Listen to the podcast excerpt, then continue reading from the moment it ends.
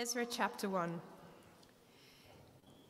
In the first year of Cyrus, king of Persia, in order to fulfill the word of the Lord spoken by Jeremiah, the Lord moved the heart of Cyrus, king of Persia, to make a proclamation throughout his realm, and also to put it in writing. This is what Cyrus, king of Persia, says The Lord, the God of heaven, has given me all the kingdoms of the earth, and he has appointed me to build a temple for him at Jerusalem in Judah. Any of his people among you may go up to Jerusalem in Judah and build the temple of the Lord, the God of Israel, the God who is in Jerusalem, and may their God be with them. And in any locality where survivors may now be living, the people are to provide them with silver and gold, with goods and livestock, and with freewill offerings for the temple of God in Jerusalem. Then the family heads of Judah and Benjamin, and the priests and Levites, everyone whose heart God had moved, prepared to go up and build the house of the Lord in Jerusalem.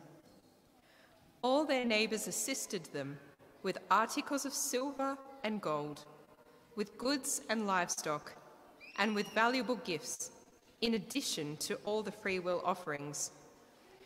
Moreover, King Cyrus brought out the articles belonging to the temple of the Lord, which Nebuchadnezzar had carried away from Jerusalem and had placed in the temple of his God. Cyrus, king of Persia, had them brought by Mithredath the treasurer, who counted them out to Sheshbazzar, the prince of Judah. This was the inventory Gold dishes, 30. Silver dishes, 1,000. Silver pans, 29. Gold bowls, 30. Matching silver bowls, 410. And other articles, 1,000. In all, there were 5,400 articles of gold and of silver. Sheshbazzar brought all these along with the exiles when they came up from Babylon to Jerusalem. Well, it's fallen to me to read Ezra chapter 2. And if you'd like to follow it along in the Bible, it's on page 472. Page 472. Now, these are the people of the province who came up from the captivity of the exiles, whom Nebuchadnezzar, king of Babylon, had taken captive to Babylon. They returned to Jerusalem and Judah, each to their own town in company with Zerubbabel, Joshua, Nehemiah, Seraiah, Reelaiah, Mordecai, Bilshan, Mispah, Bigvai, Rehum, and Baanah. The list of the men of the people of Israel. The descendants of Parosh, 2,172. Of Shephatiah, 372. Of Aros, 775. Of Pahath Moab, through the line of Jeshua and Joab, 2,812. Of Elam, 1,254. Of Zattu, 945. Of Zakkai, 760. Of Bani, 642. Of Bebai, 623. Of Azgad, 1,222. Of Adonikam, 666. Of Bigvai, 2,056. Of Adin, 454. Of Ater through Hezekiah, 98 of Bezai, 323 of Jorah, 112 of Hashum, 223 of Gibbar, 95. The men of Bethlehem, 123 of Netophah, 56 of Anathoth, 128 of Azmaveth, 42 of Kiriath Jearim, Kephirah, and Beeroth, 743 of Ramah and Geba, 621 of Michmash, 122, of Bethel and Ai, 223, of Nebo, 52, of Magbish, 156, of the other Elam, 1,254, of Harim, 320, of Lod, Hadid, and Ono, 725, of Jericho, 345, of Senaah, 3,630. The priests. The descendants of Jedaiah through the family of Jeshua, 973. Of Immer 1,052. Of Pashhur, 1,247. Of Harim, 1,017. The Levites, the descendants of Jeshua and Kadmiel of the line of Hodaviah, 74. The musicians, the descendants of Asaph, 128. The gatekeepers of the temple, the descendants of Shallum, Ater, Talmon, Akkub, Hatita, and Shobai, 139. The temple servants, the descendants of Ziha, Hasupha, Tabaoth, Keros, Siaha, Padon, Lebanah, Hagabah, Akkub, Hagab, Shalmai, Hanan, Giddel, Gahar, Reaiah, Rezin, Nekoda, Gazzam, Uzza, Paseah, Besai, Asnah, Meunim, Nephusim, Bakbuk, Hakupha, Harhur, Bazluth, Mehida, Harsha, Barkos, Sisera, Temah, Neziah, and Hatipha, the descendants of the servants of Solomon, the descendants of Sotai, Hassophereth, Peruda, Jaala, Darkon, Giddel, Shephatiah, Hattil, Pokereth, Hazzebaiim, and Ami, the temple servants and the descendants of the servants of Solomon, 392. The following came up from the towns of Tel Melah, Tel Harsha, Kerub, Addon, and Immer, but they could not show that their families were descended from Israel. The descendants of Delaiah, Tobiah, and Nekoda, 652. And from among the priests, the descendants of Hobaiah, Hakkoz, and Barzillai, a man who'd married a daughter of Barzillai, the Gileadite, and was called by that name. These searched for their family records, but they could not find them, and so were excluded from the priesthood as unclean. The governor ordered them not to eat any of the most sacred food until there was a priest ministering with the, Umen, uh, the Urim and Thummim. The whole company numbered 42,360, besides their 700, uh, 7,337 male and female slaves. And they also had 200 male and female singers. They had 736 horses, 245 mules, 435 camels, and 6,720 donkeys. When they arrived at the house of the Lord in Jerusalem, some of the heads of the families gave free will offerings towards the rebuilding of the house of God on its site. According to their ability, they gave to the treasury for this work 61,000 darics of gold, 5,000 minas of silver, and 100 priestly garments. The priests, the Levites, the musicians, the gatekeepers, and the temple servants settled in their own towns along with some of the other people, and the rest of the Israelites settled in their towns.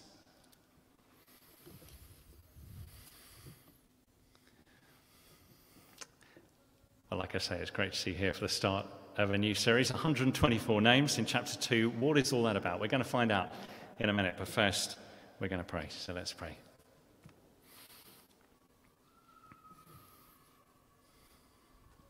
Heavenly Father, you are the Lord that, that changes the heart by your Spirit through your words. And I want to ask you very simply this afternoon that as we come to your word, so you would change our hearts. And please do that, Father, for, for our good and for your glory. And we pray in your name. Amen.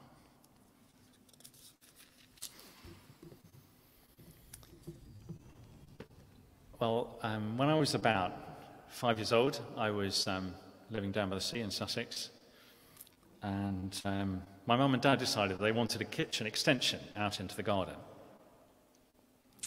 So um, they decided that they wanted a, a, a, bigger kitchen, and particularly they wanted a big round table to go in the middle of it that we could all sit around uh, so that we could have our, our evening meal together. So the builders came, we grew up in a little village, only one builders, Pens, the builders. So they got on the phone to them, they turn up in their van, and, um, and I, I, watched them do this. I think it was a, a fairly dull summer holidays. And they, um, they dug a, a big sort of trench in our back garden, and then they put loads of hardcore into it, and then they filled it up with concrete, and then they, they built up the bricks one by one all the way around the outside. And then uh, they put in the floor, and then the floor went wrong, they had to take it out, and they put the floor back in again. And then they fitted it all out uh, with all the cupboards and everything. Uh, and then uh, eventually, last thing, they brought in the kitchen table and they plonked it in the middle. And, and only then could we all go in and enjoy our evening meal together, sitting around the table. We used to stab each other under the table with forks and that kind of thing. That's the way it normally works.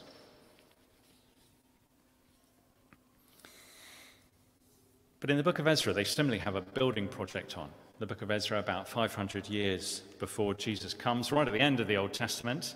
Ezra and Nehemiah, originally one scroll, and it's been divided up into, into two. But Ezra has a building project on, and they're going to build back Jerusalem. That's the idea. But they don't start with the foundations. That's what's so strange. They start, we're going to see in chapter 3, with the, with the altar Let's build an altar in the middle of Jerusalem. I mean, that, that's like starting a kitchen extension by plonking a kitchen table in the middle of the garden. You see, it's just, it doesn't, doesn't seem to make, make a lot of sense. Laying, a, laying, laying supper in the middle of the table, in the middle of the garden on a table, and then building an extension around it. That's, that's genuinely not how you do it, is it? But in fact, in chapters 1 and 2, they start even further back than that. They start even further back. Have a look down at verse 1. Uh, Sarah read it out to us. You see verses 1 and 5 up on the screen. Verse 1 In the first year of Cyrus, king of Persia, in order to fulfill the word of the Lord spoken by Jeremiah, the Lord moved the heart of Cyrus, king of Persia, to make a proclamation throughout his realm and also to put it in writing.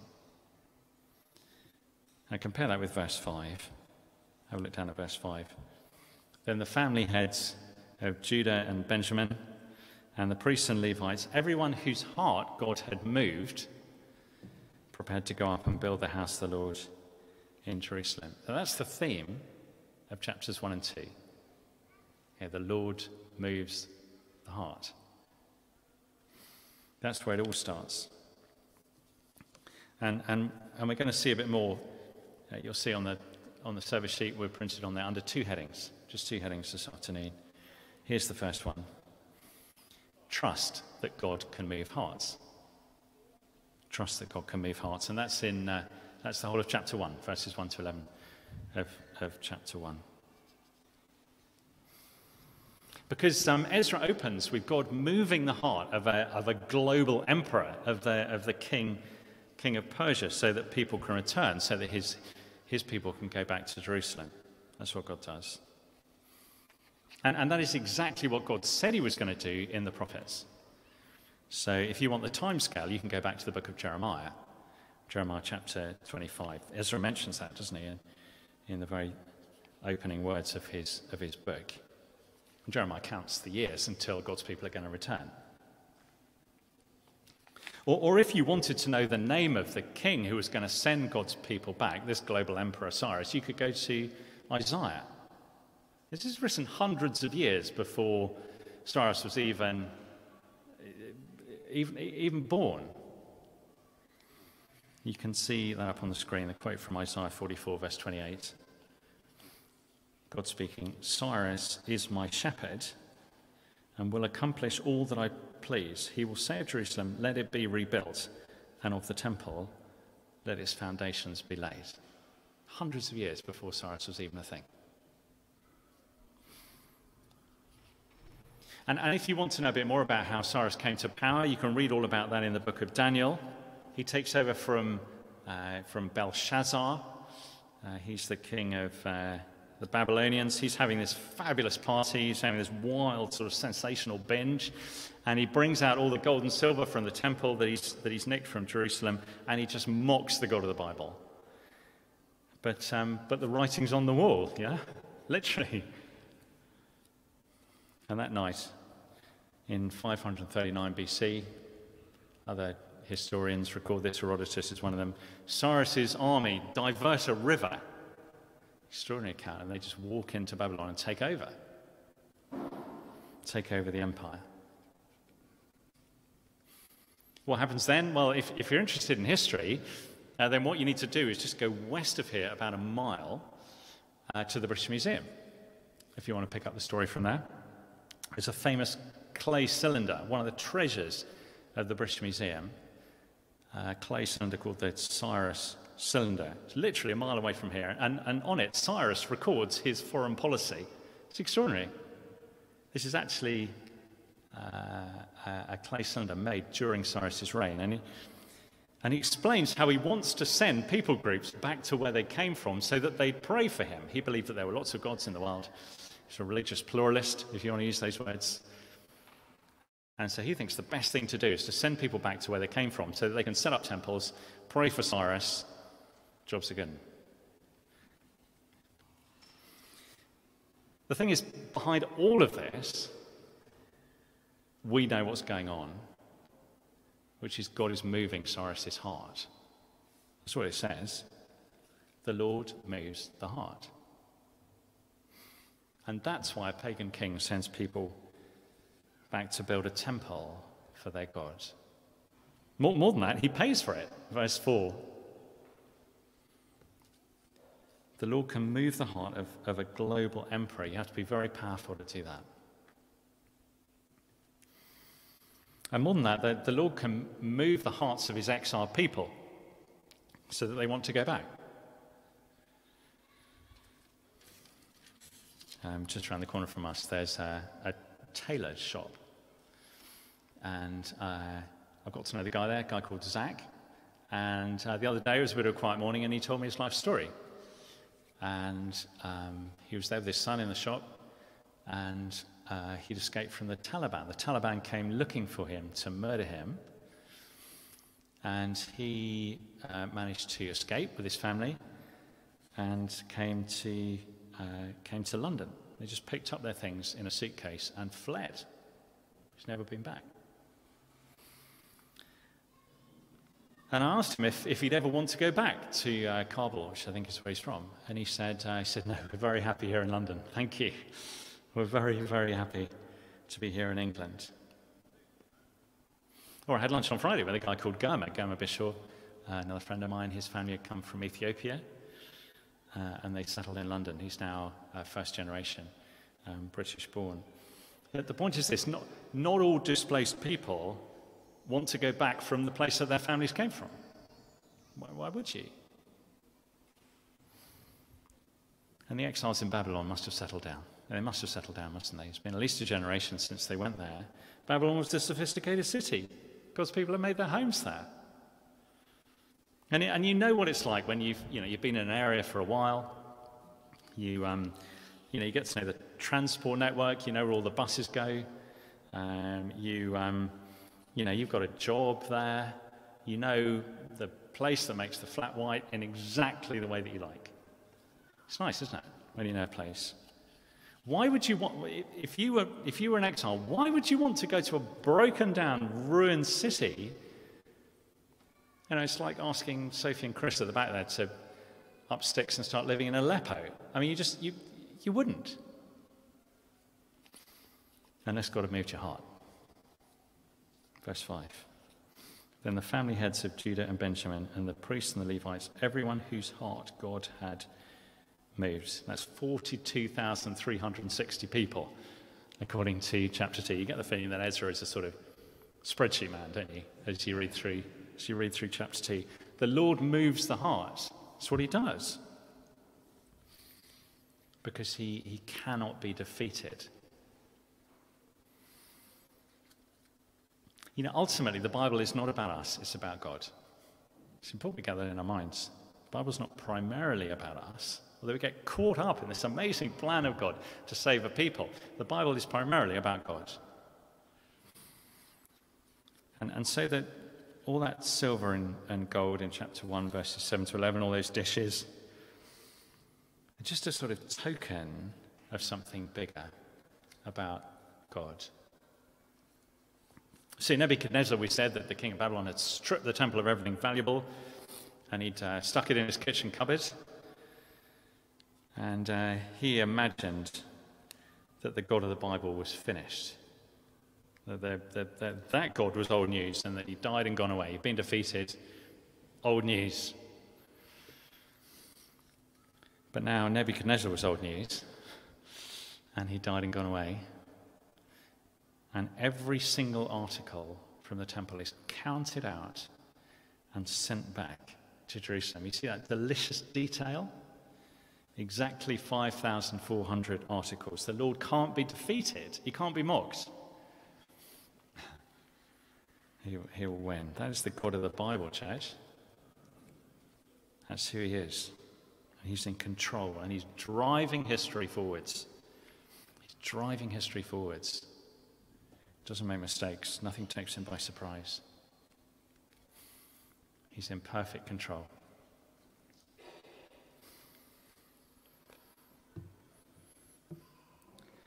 Um, we, um, so Dawn and I drive a, a silver Prius, and people are constantly confusing us for an Uber. So from time to time, we'll sort of pull up, you know, to pick up the kids or something, and complete strangers will just get in the back uh, and uh, expect me to say, take them to Marble Arch or something. And I have to explain that we're not an Uber, and um, it's just a private car. It just happens to look like an Uber.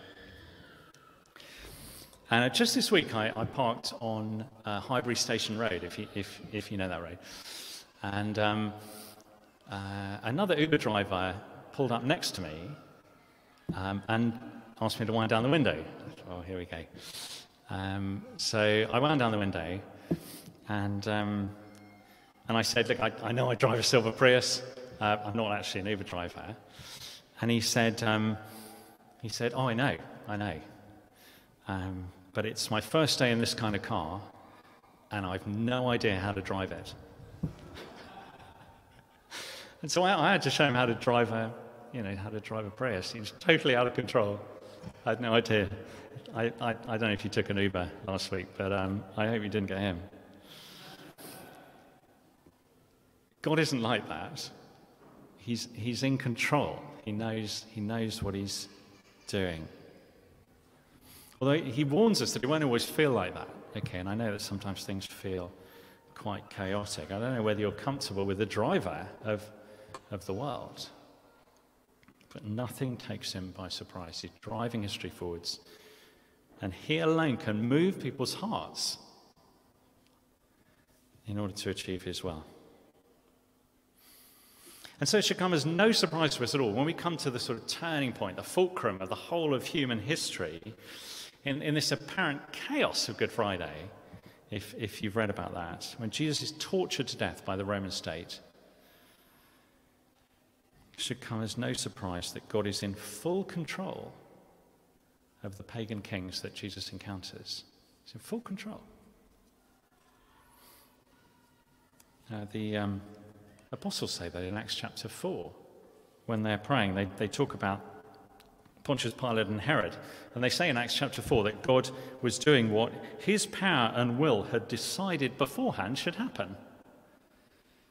That was exactly what God had planned that, that his, his son should die the death that we deserve so that we could be treated in the way that he deserved. There's this incredible swap at the heart of history. And God is bringing that about. Pontius Pilate and Herod are carrying out the, to the detail the things that God has predicted hundreds of years before in the Bible. He's fulfilling his word and he's, he's in full control of the death of his son. And that is the God who can rebuild his people. He can rebuild his people. The Lord moves the heart. Now, I know that over, over lockdown, it's been, a, it's been a hard 18 months. You know, and a lot of people at Trinity have worked incredibly hard during the pandemic. The church hasn't ceased to exist. It's, you know, it's an amazing thing. I'm incredibly grateful to the people who've been working away behind the scenes. It's been an amazing time of adapting and trying new things and reaching new people. But if the pandemic has left us feeling tired and a bit less sure of things, then we won't re energize our church just by starting lots of events. You know, we, we start by getting on our knees because it's God who moves the heart. I mean, we need to prepare, we need to pray, um, verse 5, that, that God would prepare us to go up and build the house of the Lord, build his church. Yeah, do you agree? Because it's Jesus who promises that he will build his church and that the gates of hell will not overcome it. And so, and so we pray that God will move our hearts. I'd love you to, I'd love you to pray that for your church. He would strengthen us.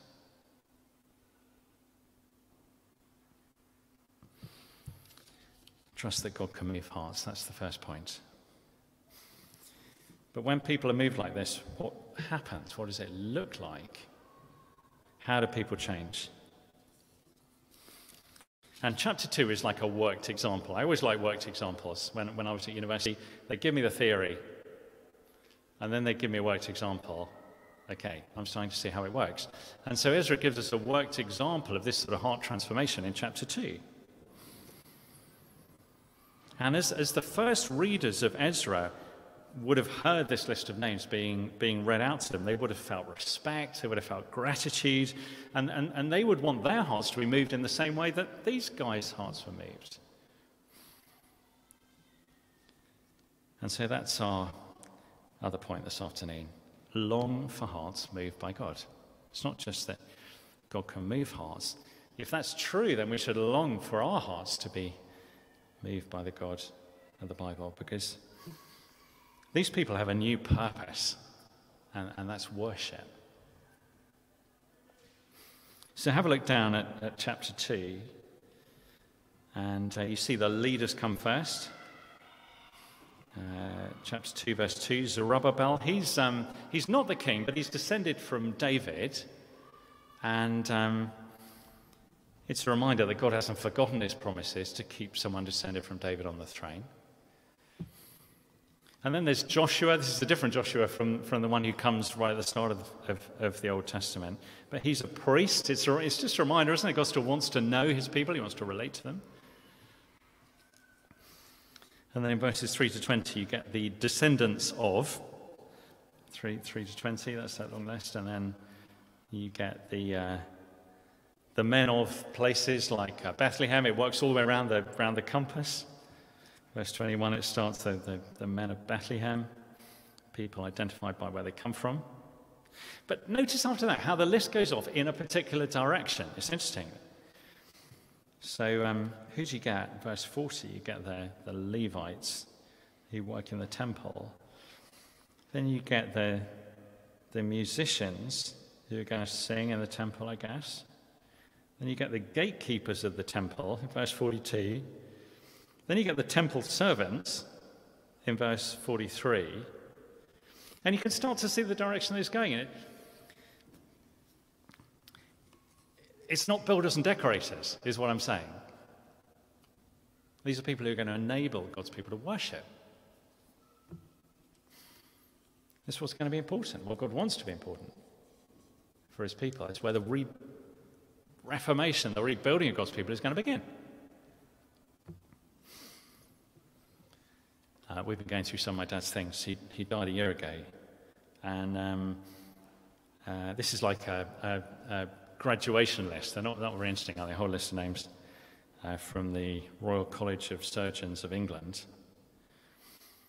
Uh, but who do they put first in the procession? We have the procession list, and uh, the people that come first are the research fellows, because um, Royal College of Surgeons wants to emphasize research. That's what they think is most important.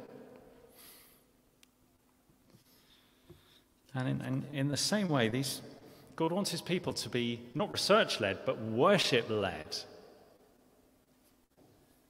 Hearts that are moved by God are first of all moved to worship.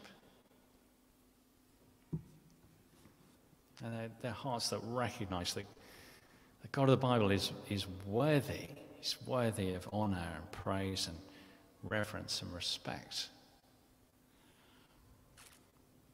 And, and so they want to respond to his glory and his majesty with, um, with every last centimeter of their lives, every last millimeter of what they do. They want to be of, in response to God. That's what worship means in the Bible. It doesn't mean um, it's, it's not.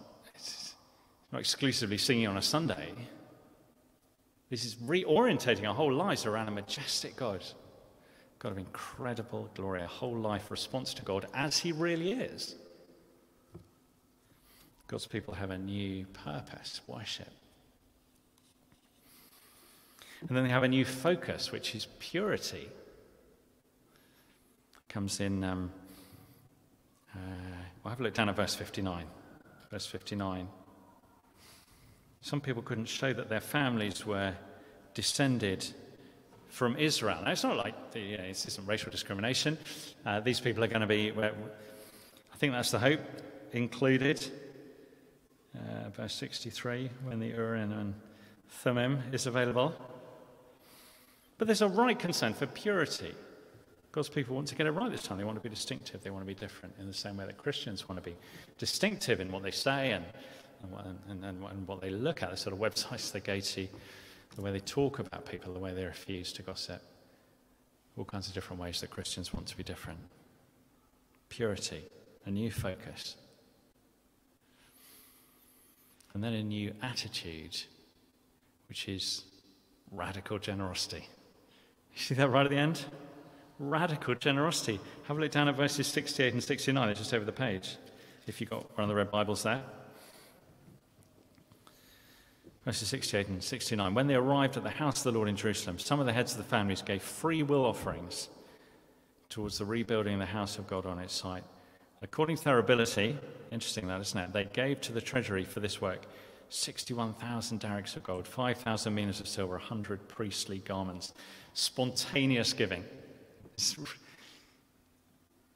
Generosity, staggering amounts, breathtaking amounts in response to the God who had brought them back. They just want to give to him. Um, I'm, I'm, not a great historian, but um, I read this week about Frederick III of Prussia.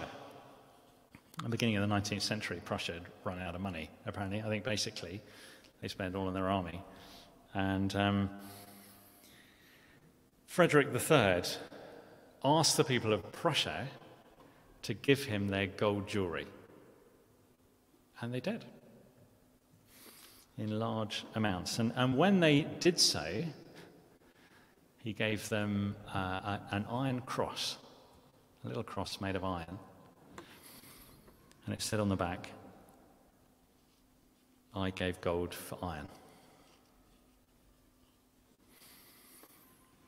And in the same way, you know, when, we, when we're people of the cross, we'll, we'll, we'll give up what we have. We'll be generous because we know what we've been given. So, what are Christians? They're, they're people who have a, a, purpose, worship. They want to put God central in their lives as He really is, as He exists in history. Say, you know, Lord, you deserve all the honour, all the praise, all the reverence and respect. It begins there.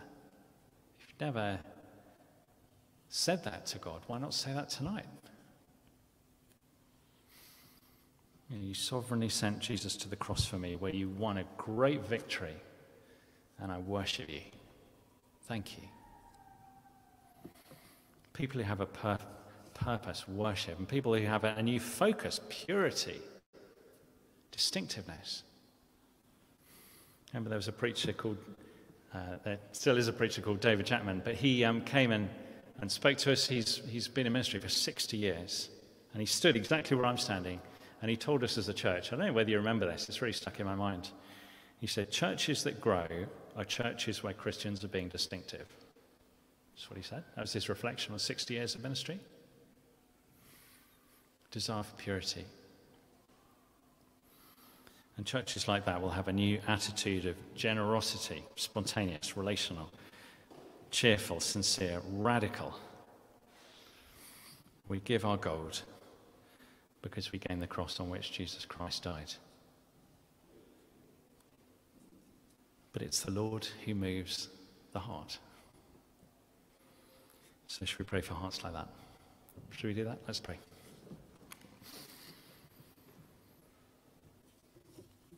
Father God, thank you for this extraordinary account at the end of the Old Testament where you show total control over history in the way that you move the heart of a, uh, of a Persian emperor. And then you move the hearts of your people to be obedient, to have a desire to worship you, a desire to live distinctive lives, and a desire to be generous with what they have. And I pray, Father, we would be so. Um, so moved by the way in which you bring about the cross of Jesus Christ, the way in which he dies in our place, so that we can have all the benefits that, that should be his. I pray, Father, we would be so amazed at that, that you would move our hearts to respond to you in the way that you will. We ask all these things in your name. Amen.